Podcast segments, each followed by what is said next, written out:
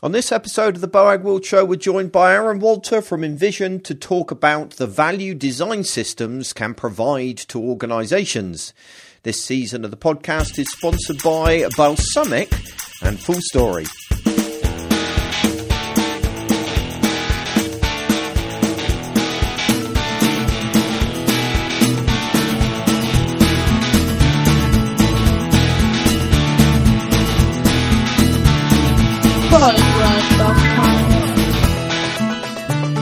Hello and welcome to the Boag World Show, the podcast about all aspects of digital design, development and strategy. My name is Paul Boag and joining me on this week's show is Marcus Lillington and Aaron Walter. Good to have you on the show, Aaron. Oh, pleasure to be here. It's been a while, isn't it? It has been a while. How are you? I am I am really well actually. I'm very mellow and chilled out. The weekend is almost upon me. You know, it's a good good time. Last time I spoke to you, I think you were still at Mailchimp, and you've been at InVision for ages now, haven't you?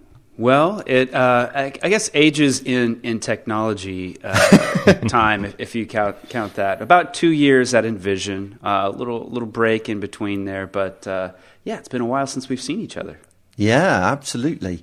So, uh, how is life at InVision? You guys are doing so many cool things at the moment. I am. Um, I, I've been keeping up with it, and it seems like you're you're putting out brilliant free con. I mean, how do you guys make any money? You seem to give away so much from the craft plug-in to books to all kinds of stuff. So yeah. you're busy.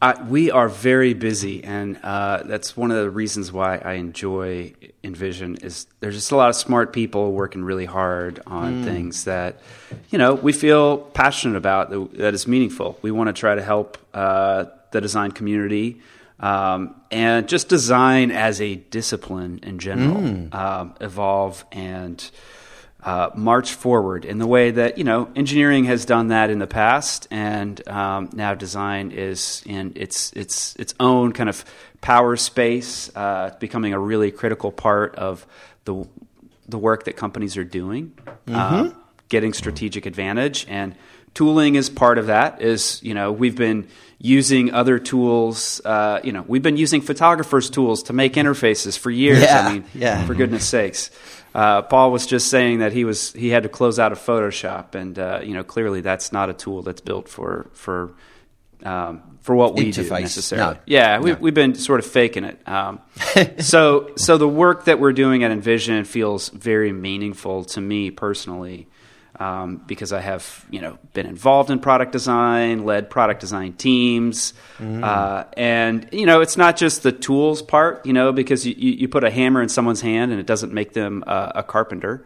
Yeah. Um, it's uh, it's also the practices we're we're trying to push forward as well, and we see a lot of teams trying to figure out how to do design better, um, how to you know basically communicate design out. There are a lot of people problems that, that are involved when design starts to scale.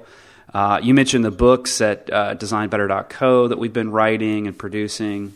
Uh, we also have a podcast, the Design Better podcast. Oh, do you? So I didn't know we that. We do. Yeah, we do. Uh, oh. And and we talk to fascinating, interesting people like um, Irene Au at Khosla mm. Ventures, uh, David Kelley, um, who founded the Stanford D School and and uh, co-founded IDEO.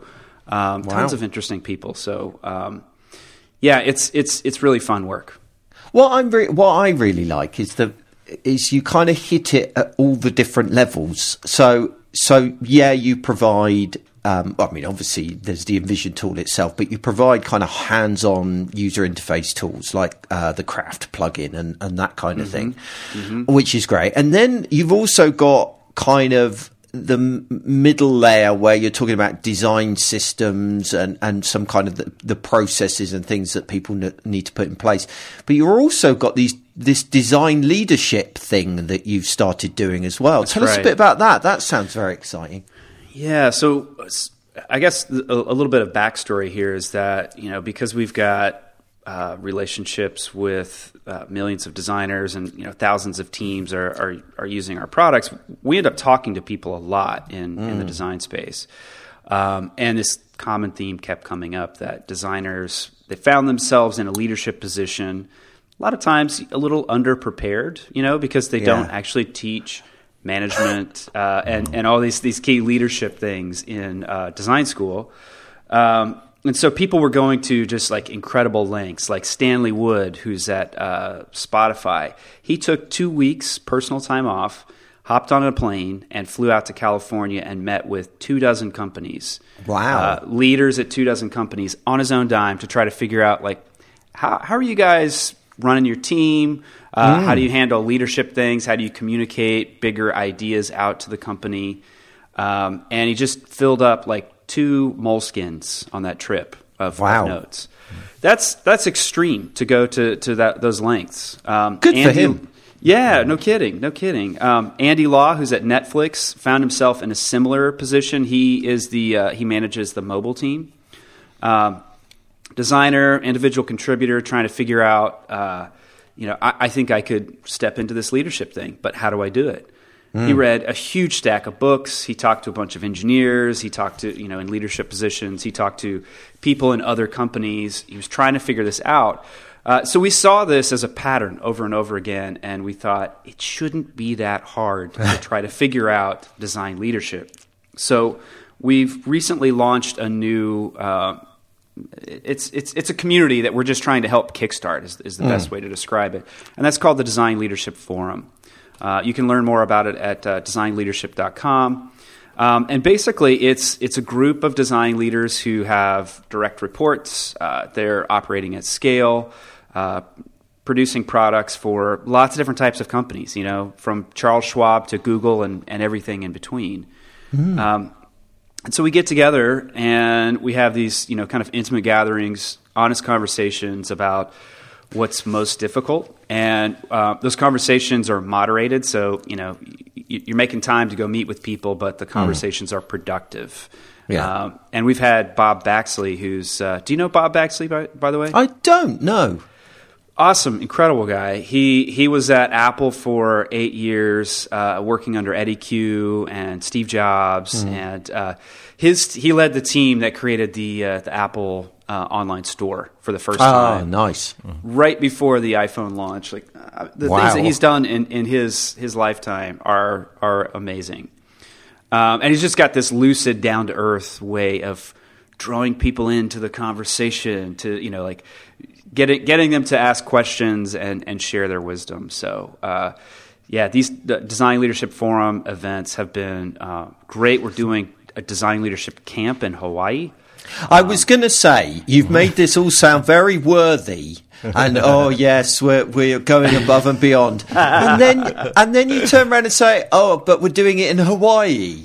You I know, mean, that- people need to recharge their batteries, right? Uh-huh. we need yeah. to go, Paul. We definitely need to go. Oh, being being moment. leaders, you know, of, t- No, of we- design teams. I Oh, you're don't- are you? I am. I'm not a leader, but also I don't think I, there was a key word that, that Aaron used earlier, which is at scale.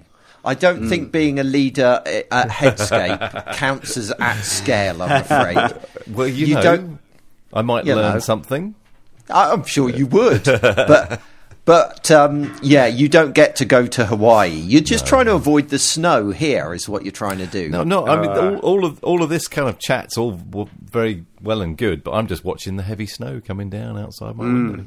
oh, lovely. we- what's it like in? Where are you? Are you New York? I can't remember. Aaron. I'm not. I'm in Athens, Georgia. It's Ah. uh, this is the town's known for like REM, the B52s, and these days Okay. it's like drive-by truckers. Uh, you know, of Montreal. Maybe, I don't know. Maybe you've heard of those guys, but uh, yeah, it's a great it's a great town, um, and I've been here for 18 years, and um, InVision's remote, so I can work anywhere. Oh, nice. Mm. That's that's nice to be able to work remotely because I Mm. mean you've got family and stuff like that, haven't you? So you know, I do, being yeah. being around them's great, isn't it? You want you want to hear something crazy, guys? Yeah, Go on go on. So when, when I when I worked at Mailchimp, I lived in Athens and I drove uh, about sixty to seventy miles. I don't know. I'm sorry, I don't know how to translate that in my head to kilometers. oh, we do. Miles. We don't use we do miles in Britain. Okay, so so yeah, it's like a, an hour and a half drive each way to Mailchimp. Oh my! And I calculated that I drove the circumference of the Earth six times. oh no, that's It was full. 272 full days, full 24 hour days in the car. Mm. That's you, you shouldn't have calculated that. Uh, That's probably I know. the most uh. depressing thing you could have done. it is, but I'll tell you, Paul, uh, you know what I was doing in the car? Listening to audiobooks and podcasts. I was listening to Boag World. Hey. Ah. I did. I listened to you guys. I listened to every episode during during that period. So, Wow. th- thank you both for getting me through. Well, I don't. Yeah, is it mine? Did it, or did it just make things worse? I mean, it's a, it's hard to tell, isn't it? Sometimes I loved whether- it. I le- I've, I've learned so much from you two. That's fantastic. I have real trouble believing that. Uh, your your track record is far more impressive than ours, I tell you. But um, and so now you're doing your own. Are you are you actually hosting the podcast that uh, that uh, you were talking about, or is that other people I from am. InVision? Yeah, so Oh, it's cool. it's it's me and uh, my colleague Eli Woolery. He's a, a Stanford guy. He teaches uh, in the D school and uh, teaches the the capstone uh, product design course there. Oh, right. and so he and I um, we, we uh, do the podcast together, and um, it's a blast. It's really you know I mean as as it, it's not news to you two, but it's just a great ex, uh, excuse to talk to interesting people. Yeah, absolutely. Yeah, I need to. And you sound like you had some good guests lined up for that. I think I might, I might have to branch out and steal some of your guests. Oh, all right, do it. Well, They're my- great. One of the downsides of being over here in little old England is that you know I don't necessarily know all of the names of all of these different people. You see. Um, because you know it's a different circle of people over here, so it'd be quite uh, interesting to steal some of their, uh, some of your guests and some of the American figures that are um, doing some interesting stuff. So I might. I Well, I'm might, in I'm in little old Athens, Georgia, and I just uh, you know I just call people. I just get on the phone and talk to people and kind of get to know who's Yeah. out there and Yeah. uh, look on LinkedIn and other people say, "Oh, have you talked to this person?" So Uh, I can see the problem. You do research and put effort in. that's true. I do. I do. yeah, that's never been my strong suit, really. Actually, working for a living. so, how? So, you enjoying working from home after years of commuting? I do. I, I love it. It's it's uh, it's really magical. You know, it's interesting. This whole like remote culture thing. Um, we are. I think we're over 500 people at this point at InVision, Wow. and we're in roughly like 28, 29 countries. Um, and people just you know they move and they work in lots of different places. Um, it gets a little tricky if you're in Australia and you're working with Yeah. someone on the East Coast, but uh, we, we make it work. And um, So, does InVision have no central office at all? None. No central office. Wow. Yeah, we're totally distributed. Um, I, I don't think there are too many companies uh, that are as big as we are and as remote. Yeah. Uh, and so I think that Automattic, uh, the, the, the folks that bring us WordPress, uh, Yeah. they are bigger than us, and there's certainly a lot we can learn from them. But you know, it's it's great. Like uh, we have calls with one another, and it's and we have the BBC moments where someone's kid comes marching in the background. Oh yeah. oh, yeah, that's and- the best part of it. and, and and it's great because you know, like yesterday, I was uh, on on a call with a colleague, and his daughter was sitting on his lap, and um, Yeah. there was one point where I had a call with Clark. Uh, you, you, you probably know Clark from InVision, Yes. emails, and Clark was sitting. Uh, he was talking to me on his phone through Zoom. He was sitting on the floorboards in the back seat of his van. Uh, and he was calming his one year old who was in his car seat, and they were driving down to Florida to visit family. Yeah. And it was a productive conversation. And, you know, I saw his father in law, I saw his wife, his son. Like, it's so human. It's so, Hmm. and, and it's humane. I, I think that's the best way to describe remote work is that, you know, we're allowed to live our life and uh, time shift a bit and connect and get to know each other's pets. We see the insides of, of people's houses and Mm-hmm. it just, you know, it connects us. I think that's really, really cool. I think it, it can work like that if if you've got the company culture to support it. You know, it's got to. Yeah. You know, it's being comfortable that it's okay to have a work call while you're trying to calm your one year old, or you know, or it's okay if your toddler walks in while you're in the middle of a call. But it's not not every company's like that, and it's it's establishing right. that right kind of culture that makes it acceptable. I think. Yeah, we- that's true. We have um, uh, we have quite a lot of client calls, uh, and it's quite it's funny to watch uh, kind of the younger members of our team. I'm thinking of Ian, our developer in particular, who's got two kind of quite loud young girls. They're of, I don't know five and seven. I'm not sure exactly how they are, and they uh, and you can see him working the mute button when he's when he's on a call. Somebody asks him a question and there's a delay. And it's like, oh, Yeah. shut up, girls. Uh, Yeah. but, but it works, and that's with clients, and they don't mind. Yeah. You know, No. everyone. It's great to hear kind of like kids playing around in the background. Um, I would miss having. Because we've got a little office that we kind of go into uh, a third of our time, and I love Mm. getting together uh, with the guys two days a week, and I'd miss Yeah. that a lot. But then I guess Mm. if you want to be 500 people big, um, then you know you've got you can't expect everybody to live around one city. So it gets to be really hard if you if you're um, you know located in one place and real estate parking. Uh, I mean that was a big challenge for us at Mailchimp was we just couldn't find a place for all of us to fit, and we couldn't find a place for us to park. Um, it, there's a there's a significant lo- logistical challenge as you start to scale.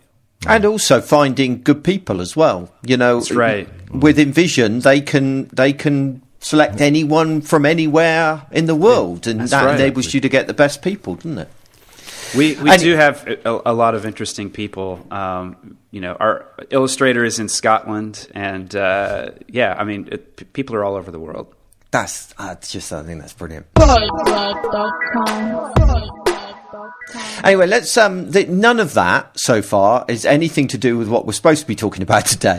uh, this is this is the universal problem I have with this podcast. We get interesting people on, and I go off on massive tangents. We're supposed to be talking about design systems, but before we get into that, I just want to quickly mention Full Story, who is um, uh, one of our sponsors for this season. Um, Full Story is an amazing session recorder tool. Um, I think it's the best one out there. Personally, it's the one that I use all the time, and I'm currently Agreed. running it on my homepage. Um, so, uh, what's great about Full Story is you can integrate it with all kinds of other tools, right? And that has a lot of potential to it. For example, um, user voice is something that you might have come across, which is a, a, a tool that allows customers to raise support tickets. So if you integrate something like user voice and full story together, then you start getting very interesting because every support ticket that you receive has got a link to the user's session right? So you can actually see the user session. So for what that means is you can do much faster diagnosis. So no more cumbersome back and forth um, trying to work out what it was that they had the problem with. You can actually see it. Um, but also more than that, because full story actually records the whole dom and the whole experience right of actually what's going on you you can debug it you can bring up you know it's got a, a console for error recording and you can look and, and developers can pinpoint exactly what went wrong in order to be able to fix it and then obviously as well, you've got those session URLs, which means that you can share those around with your engineering team, other people within your support team, so that they can learn, oh yeah, this is a, this is a problem and this is how you fix it. If it comes up again, you've got that record there. So, you know, so far this season, we've talked a, a lot about how full story is great for improving usability and things like that, but it's a really good customer support tool as well. So you can uh, sign up for it and get a free month of their pro account for free, um, which will give you a chance to tr- uh, to really try it out and put it through its te- uh, its you know its um, yeah you know what I mean. Um, but if you get to the end of that um, and you might want to use it at a low level, maybe with some of um, your customer support uh, queries to be able to judge certain ones, you can continue using it for free for, for up to a thousand sessions per month. So it's certainly a, a, a very useful tool to have. Just go to fullstory.com forward slash BOAG, B O A G. Okay, so design systems. Well, I got I got to say, Full Story is awesome. I got to put in Oh. a little plug and and also tell you something crazy, which was I was present when the idea for Full Story was conceived. Ooh. Were you indeed? Yeah, Oh, that that team uh, used to work out of an office in, inside of Mailchimp. right. and it's just genius the way it works, um, the way it records, and I mean, you can do things like search for uh, anytime a CSS class, like the class Yeah. error, shows up, Yeah. uh, and then go watch that session. It's just th- those guys are brilliant. I mean, you know, uh, the trouble I always find whenever I talk about full story, and I tend to gush about it a lot, is they go, people go, "Oh yeah, we've got a session recorder already." It's not like this. Not like this. Yeah, it's totally. I, it just is mind blowing how it works. I mean, the, they must be, from a technological point of view, that there are some smart cookies in that company. That's right. Former former Googlers that uh, Ah. left and, and got together. So yeah, it just records the whole DOM of a page Ah. and all the deltas. So they capture the DOM and then they look at every delta uh, in in the DOM as it changes, and then you they just play it back like a video. Unbelievable, really Yeah. is. Anyway, let's let's talk about design systems. Yeah. Um, now, the reason I've got you on to talk about design systems is you were the person that I knew with Vision, um, a- and and you guys have written some really great stuff on design systems recently. Now, that wasn't actually you, was it? That was someone else within the company. Is that right? The the book um, it was my team that that produced that book, and we worked with um, some really great folks, people like uh, Jina Anne, um, who you know she she led the team that created Salesforce Lightning System. Ah. Uh, also, Roy Stanfield from Airbnb, uh, Diana Mounter from GitHub. Um, you know. Uh, Katie Sylor Miller, who's at Etsy. So they're they're all people. All the contributors are working on design systems on the front lines uh, in one capacity or another. Excellent. So, I mean, uh, just for, for people listening to this show, and probably for Marcus, let's be honest, uh, can you define how how would you define design systems? You know, what what is it as far as you're concerned? So design systems, you know, uh, it, not so long ago, it was just about creating some standardized components. So we could have, uh, you know, we could reduce tech debt by having the same blocks of code, uh, reduce design debt by having the same, you know, button styles, typographic styles, uh, grid structure, form elements, etc. Uh, and so that's, you know, some people call it a component library. And then that kind of evolved into something bigger, which you know that's that's what we call a design system, and that contains things like the voice and tone, so how how we write, uh, design principles. Uh, might also have animation. Uh, IBM's design system, for example, I love their examples where they've got uh, they show the tape. Uh, tape reels from the 60s that were Ah, data yeah. tapes Yeah. and, and how they would move with this momentum and that is how their loader um, animation what it's drawn from that exact same movement which is brilliant. It's you know bringing that that history of here's who we are here's what we've made and bringing that into the design today. So a system is deeper. It's more than just the components. It's a, a broader philosophy about the design. So that's how it's different from, say, Brad Frost's atomic design or a pattern library or something like that. It it, it looks at how you know design in the broadest sense. That's right, and and I think Brad, you know, Brad's atomic design approach is it's a great framework to help us just understand how do we break things down into smaller pieces, and then how do mm. those pieces, once they're in their smallest units, their their atoms, how do we combine them together into something bigger, into pages, into interaction, mm. uh, products, etc. Mm. So I mean, you know, th- creating a design system, it, it, it's not a trivial undertaking. You know, No, there's it's not. there's quite a lot of work involved with it. So I mean, what what value does it bring? If you know, if there are people out here uh, there listening um, to this who you know know that it's a worthwhile thing to do, maybe they work in you know on a fairly in a fairly large organisation, say a university or a, you know a, a reasonable sized business or whatever else. Uh, You know that are managing a, a, big, big, broad range of sites. A design system makes a lot of sense, but they're going to have to carve out time to produce this, which means they're going to have to persuade someone of the value. how do you go about doing that? What is the value of a design system? Yeah, so there, the values are are, are myriad. There's a, there's a bunch of, of values, um, and I think the easiest way to visualize that and get a sense for it and and communicate it to skeptics who may not want to stop the presses on the things that you're making and invest a bunch of time in, in this design system uh, is to do a, a UI inventory. So mm. you go through your your product or your your set of products. Uh, if you've you know if you're in a big company that's acquired a lot of, of products and other companies, and just screenshot every element. Start with buttons. Screenshot every type of button that's that's in your product line. Screenshot mm. every form element. Screenshot every typographic you know type header. Uh, all, all, these different elements, and put those in a big deck, uh, a, like a Keynote deck, PowerPoint deck, and flip through those and look at all the variation uh, of mm-hmm. all of these elements.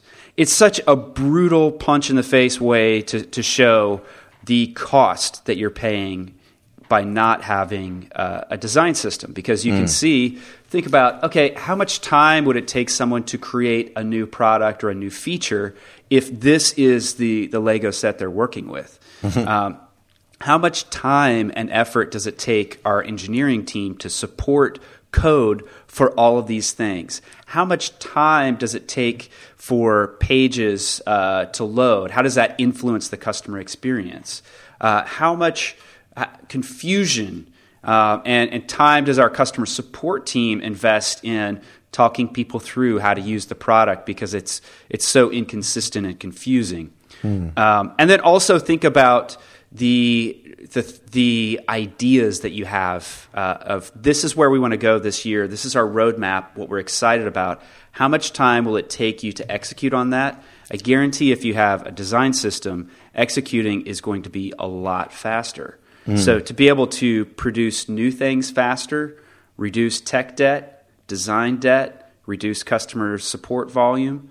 Um, I mean, the, the, the, the value is very deep, which is why this is the topic that you know, doesn't matter if you're uh, the the chief design officer. I just had a, a call yesterday with. Uh, Mariah Garrett, who's the, the chief design officer at USAA, she was talking about design systems.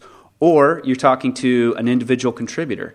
And everybody in between, they're talking about design systems because the value is so concrete and palpable.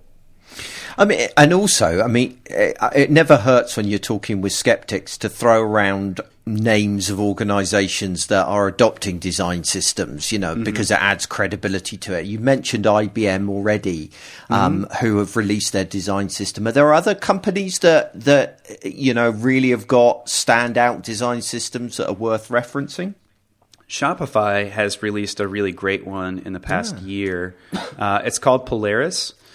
Um, and theirs is is great because it's so uh, well fleshed out that it's uh, not only component library, but it's also a, a writing style guide. Uh, talks about their design philosophy. So, and they've got, if I remember correctly, five, maybe six locations, um, design studios in in each of those. Mm-hmm. And how do you unify those teams across mm. all those locations? Mm. You, you use a design system. That's how you do it.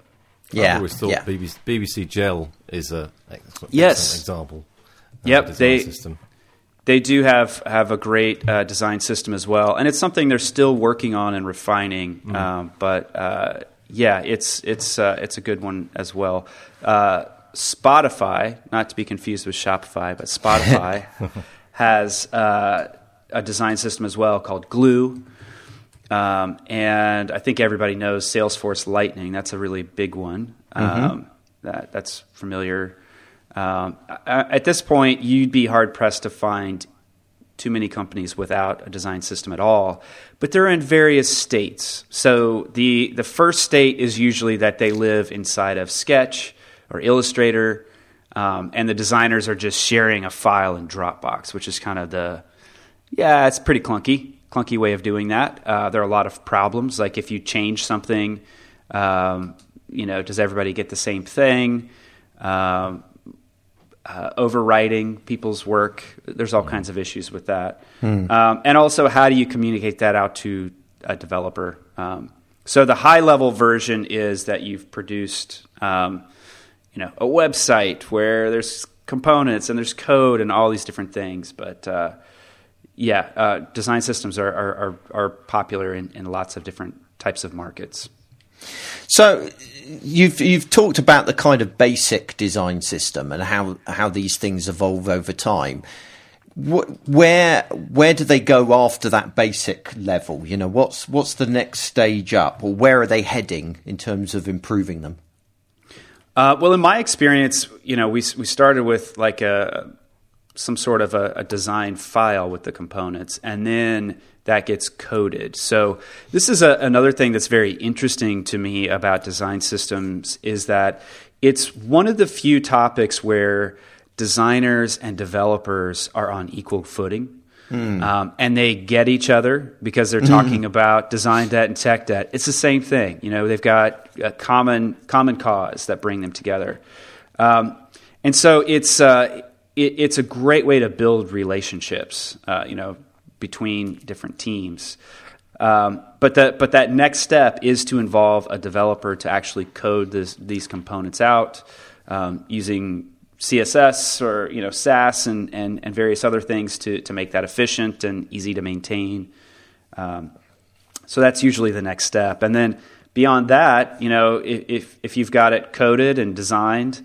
Uh, how are people going to use it? They've got to learn about it. So mm-hmm. you need some sort of documentation. Um, and if they start using it, now what? What if they misuse it or they start to abuse it and modify it? Well, then there's governance.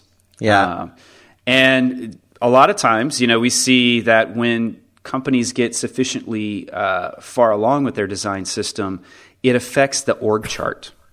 Mm. Uh, so they'll have a central team. They the, and this is a phrase that you'll hear in a, in a number of companies is that you staff your design system like a product, not mm-hmm. a project. Mm-hmm. Uh, and so you've got people dedicated to that that that product, which is the design system, supporting it, maintaining it, evolving it, governing it. Um, and that is like a central team that other remote teams can kind of come back to for design conversations and discussions. Yeah, absolutely. And that and that idea of having to evolve your design system over time is in, I, I, imagine is a very important one because you know your product's going to evolve over time your brand is going to evolve over time you know and so as a result your design system's going to have to do that too um, so uh, what mistakes do you see people making a lot when it comes to design systems? Where do things typically go wrong? Uh, things go wrong around uh, communication about the design system and getting people involved. Mm-hmm. Um, I think that the easy part, as as hard as it is to create a design system, that's actually the easiest part. Um, mm-hmm. The hardest part is getting people to adopt it. Um, and you know, just think for a minute what does it mean to adopt a design system? It means redesigning your product or a whole portfolio of products. Hmm. Um, how does that work? Um, can you do it piecemeal? There are some ways to do that, but it's kind of hard. Um, also, you know, how does that translate across platform? Um, that becomes technical and tricky. And uh, Nathan Curtis has written a bit about this and talked about this. Uh, if you if you go to Medium and you look for Nathan Curtis, you're going to find a lot of great articles about what what he's done. Um, and and he's been involved with design systems and helping companies create them for probably longer than anybody else that I know of. Uh, but he um, often creates like a middle layer, like an XML file that will translate Sass into you know like iOS and Android code, so that design system can be deployed across different places. Um, you know, uh, one one mistake that I have heard that that people make a lot is the not versioning, mm-hmm. um, and so versioning the the design system allows you to carefully roll into something without breaking a ton of stuff across the the company. Um, and uh, in we were mentioning the Design Systems Handbook on DesignBetter.co earlier. Katie Sylor Miller uh, at Etsy, she talks about that a lot. Um, and she knows from experience that you know not using versioning creates just a hairy, crazy mess. I think that's generally true in most situations, isn't it? That's really? right. That's right. um, going back to what you were saying about multiple devices or across devices, I mean, how do you how do companies typically deal with that in their design system? Do they do they from a kind of visual design perspective rather than necessarily a coding side, are they trying to create uh, almost separate design systems for each of these different platforms? Or are they are they trying to create a consistent design language and how do they do that? Well um, it's a little tricky because you know if you're trying to create a design system that works for uh, like a, a, a, web web app um, yeah. Um, how does that translate into iOS, where mm. components are are very different? And in fact, you know, every few years, Apple does a major iOS rewrite, and a lot of times those components kind of change. Um, mm. And then, of course, Android has a different style as well, where certain menus and interactions happen are different than iOS. So there's with a design system, we want to create a unified experience. Um, but it doesn't mean that everything is the same. Mm. So uh, there are places where you need to bend and think about, okay, we're going to do this differently for Android um, than we would for iOS, and we're going to do this differently on iOS than we would for the the web app itself. So, mm. you know, paying attention to what those differences are and not trying to make those um, conform exactly across the board is key you can keep the spirit of a design pretty well, like typography, hierarchy, color. Um, you know, g- general like form um, can be consistent, but uh, there are some details that have to shift. I mean, that's actually a really interesting area. That whole area of of uh, you know, flexibility and cons- uh, versus consistency, and mm-hmm. you know, for example, uh, as I, I, mentioned, universities earlier, we work a lot with in the higher education sector, and and one of the things that inevitably happens there um, is that you know different projects that come up for a digital team within a university may have very different branding you know, them it might the business schools in universities always seem to want their own branding, or you know, there's a particular um, research project that is being done collaboratively across many different universities, and that's got its own branding. And all of these things need to be built. And when you're building with a, a design system, it can feel potentially quite constraining, mm-hmm. um, you know, in terms of uh, uh, of, of consistent, you know, forcing consistency across that. And that's actually one of the reasons why I quite like BBC GEL because mm. that kind of demonstrates how you can have flexible, different visual appearances while still keeping consistency in certain areas. Have you seen other examples of that, or is that a relatively unusual problem? No, it's it is a common problem, and it definitely right. makes things a lot more difficult. Um, I mean, that's essentially what material design is trying yeah. to do. Yeah. Is uh, you know sort of like the the mothership of design systems. Uh, is trying to be consistent and provide some really good building blocks that can be tweaked. I mean, if you look at the the color palette um, for material, it's huge. It's just massive. It doesn't look like some uh, you know very concise branding guideline of, of, uh, of, a narrow set of colors for consistency. It's, it's really broad because it, they're trying to create flexibility hmm. in that system. But um, you're right that when you get to a certain scale, um, if you have a big portfolio of products, you want some. You want the things to feel like they are of the same family, but they're hmm. not exactly, you know, uh, the, the same system altogether. Mm, yeah. Uh, what the one last question I wanted to ask you, I think at, at this stage was a, uh, was around uh, at what point does a design system become valuable, right? So what I mean by that is It very much depends on the size of your organisation. You can you can understand, you know, if if you are the scale of the BBC, for example, or the UK government or whoever else, that absolutely a design system makes sense because of the enormity of what they're trying to cover. But a lot of the people listening to this won't be working at organisations of that size. They'll be working at much smaller organisations.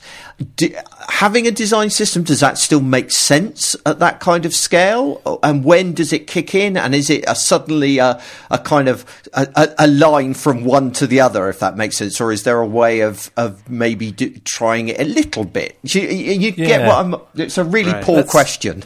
well, but no, it's not. I want to add, kind of add to that because you know, is there a design system light? I suppose is what I'm trying to say. Yeah. Um, because if you're, if you're, you, you, know, you said said earlier, Aaron, that you know, to get this thing to work properly, you need to have a team looking after it, and it's kind of mm-hmm. like quite a lot of our clients are just getting into the idea of having their own digital team. That's so, right. Uh, so to have another team to look after something like this is way beyond them. Um, but these are quite successful companies. So it's how, how, do we? Where's the line where, where it's worth doing, or is there a is it is it not a kind of there is a design system or there's not a design system? Is there kind of somewhere in between? Yeah, I, th- I think that's a really good good question. Um, so in my experience, the the need for a design system is connected to uh, iteration. If you are working on something and iterating on it on a regular basis, a design system is going to pay huge dividends. Mm. Um, if you are not iterating on it so much, you know you're going to optimize for uh, in, in a pretty extreme way and probably not get the maximum amount of value. So you, you, here in engineers they talk about premature optimization. And so if you're a startup and you're just uh, you are iterating, and this sort of contradicts what I'm saying here, but if you're a startup and you're uh, working on a product and you're just trying to get the thing off the ground and get people using it and understanding it, and you're learning so much, you don't quite know what that core component needs to be just yet. You probably know some of them, uh, but there are some things that are still being figured out. Um, and if you invest a ton of time in creating a design system when you're just trying to get the, the product right, you probably, you know, your your priorities are, are mixed up.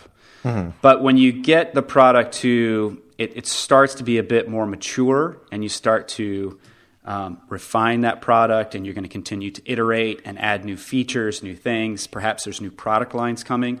Um, that's when you know if a design system really is going to have a lot of value. Um, I can tell you, I know exactly when a design system became clearly a, a need at Mailchimp, and, uh, and and this is an embarrassing story to share, but uh, we had been working on this product on Mailchimp as basically me and one engineer. I think maybe we had a couple engineers by that time, but the, the head engineer. And some new CSS stuff had come out we could do drop shadows, we could do like gradients, all kinds of stuff. And I continue to add to and refine, and try to make the, the product look like, you know, the future, like a, a not like a 37 Signals app.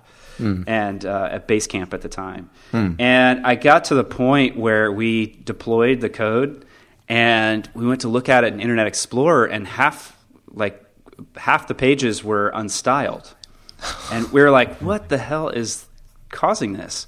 Yeah. Well, it turns out Internet Explorer at the time truncated. Uh, it was something like 255k of CSS. Anything after it would truncate, or if you had a certain threshold of selectors. Right. And so it was so heavy. I had so much tech debt from this and so much design debt uh, from overindulging that we had to roll back and just strip out a bunch of stuff. And so clearly at that moment, I was like, okay, we need to. We didn't call them design systems at, back then. We called it, you know, like a component library. We need to yeah.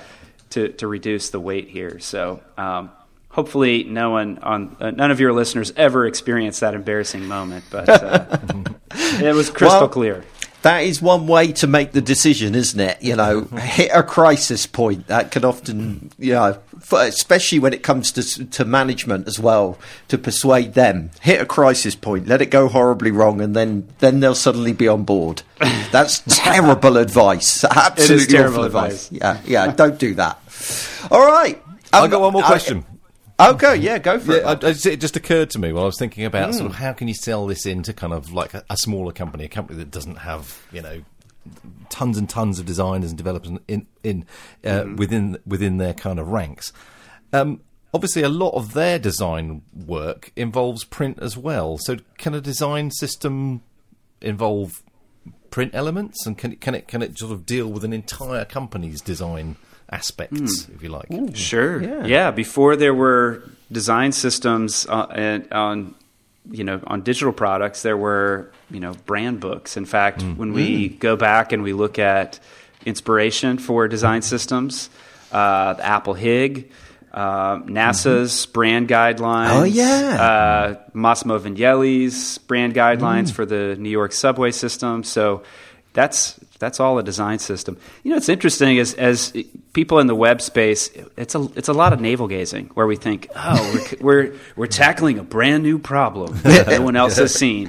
Yeah, it's actually been done quite a few times before in, in different capacities. Yeah. I guess where I was coming from is like how how uh, how can you kind of merge the two so that they're, they're looked after in a single place? I'm, I'm just spouting this off the top of my head.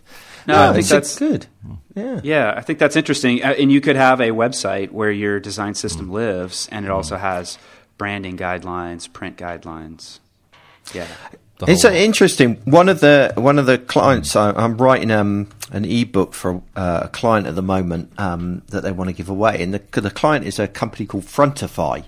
Um, I think they've sponsored the show actually in the past, um, and their their product is very interesting from this point of view because they do exactly that, Marcus. You know, you could you could easily host a design system um, on Frontify because it's got you know pattern like you know you can put pattern library information components in there, all of that kind of stuff. But they don't stop there. You can also add your style guide into that, which is both you know your your web based um, material, but also your style guide for print as well. It's got a brand c- portal where they you can put up all the brand information and media libraries and all of that kind of stuff. So they're trying to do exactly that, create a kind of one stop shop for all of all of this kind of information, which makes a lot of sense to me. Well, there it is. Oh, and they my, just- and- my question is answered. And and uh, of course, InVision is doing that with Design Systems Manager. Uh, Yes, you of know, course you are. I forgot that. Oops, and sorry. it ties into your your design environment, your prototyping environment. You've got design systems managed, and uh, we acquired Brand AI last year and folded them into the, to our, our products. Um, and so you can deploy your design systems uh, to a website as well for everyone to see. And there's version control. There's uh, you know all of those those problems I was describing earlier we have seen those firsthand, uh, and uh, that's that's built into the product. And uh, it's just so beautifully done as well. The way that um, you, with the uh, design system manager, you, you've got the code and the design. It's all sitting side by side. It's all you know managed and uh, versioned and all of that kind of stuff. It is. It's very impressive, and I feel really embarrassed that I forgot to mention it. Oh, that's all right. That's okay. Not as embarrassed as what I've got to do now. Actually, it's fine because I've got to talk about my, my second sponsor, which, from a certain point of view, could be perceived as a competitor for InVision, but I maintain that they're not. Right. So the the the second um, sponsor for today is Balsamiq, which is a wireframing tool, and you could argue that so is InVision. Um, but actually, I think there's a fundamental difference between the two that InVision is very much aimed at digital professionals. It's it's aimed at, at people that are you know creating uh, you know uh, uh, working prototypes and are you know managing design systems and and you know creating um, uh, uh, more complete user interfaces. Well, what is really interesting about Balsamiq is that they're not trying to reach that audience at all. They're not interested in appealing to people like me, for example. They're more interested at appealing to our clients, our managers, our stakeholders. It's a tool for non digital professionals to express their ideas to so that you've got a better understanding of what they're thinking, what they're trying to achieve. Um, uh, so that as you go into a project, you know, and you start working with, with a tool like InVision, you've got a set of ideas from the various stakeholders about what their expectations are. Now, I know they're not design experts; they're not um, the per- hopefully going to be the people making the final design decisions. But it is useful to know what's going on in their heads. Now, sure, they could use pen and paper to do that. Um, and pen and paper is an excellent tool for, for getting down those initial ideas. Um, and Balsamiq has very much tried to recreate that simplicity of pen and paper, and in some ways, I think they've they've succeeded because you can literally just drag and drop components into pages, you know, um, which in a in a way that's actually simpler than having to draw it all out yourself. And of course, you can move things around and you can uh, place things in different places and try out different stuff. So it's a really good tool for like um, if you're running a workshop and you want to engage the people in the room. You know, that many people find it quite difficult to draw their ideas, while something like Balsamiq is just drag and drop. Um, and of course, with pen and paper, if you're in a workshop environment, it's quite hard to to change what you're doing and try something different. While Balsamiq can be instantly updated, right? So, and then of course, if you're remote, like we were discussing earlier, you know, pen and paper only really works when you're in the room together. If you're working remotely, then Balsamiq is a great collaboration tool. So, don't think of it as a as a, a, tool for professional designers and developers like many of the people that are listening to this show. Really, it's a tool for the stakeholders that we're interacting and dealing with. So anyway, you can give it a go yourself. Um, you can get three. Um, th- it comes with a thirty day trial anyway, but actually. Um, if you decide that you want to sign up, if you when you sign up, if you um, and you enter all your billing information, if you enter the code Balsamiq Boag, you'll actually get your first three months for free, which is even better. Um, and you can do that by going to balsamiq.cloud. So there we go. Um, so we've we've we've talked about design systems, and and um, Aaron has already shared a load of great resources. Um, there are a couple that uh, that I also wanted um, to point you at as well, um, just to um, you know, so you've got a bit further reading that you can do if you want to get into this a little bit more. I wrote a post on this myself quite a long time ago that I have updated a little bit more recently that you might want to check out, which is how to create a pattern library and why you should bother. Um, I'm still a little bit up, out of date. I don't use the cool, trendy words of design systems. I'm still talking about pattern library because I'm stuck in the past. Um, so you can find that by going to boag.world forward slash. Um, uh, I've forgotten what the URL is. Pattern library. Uh, pattern library, yeah.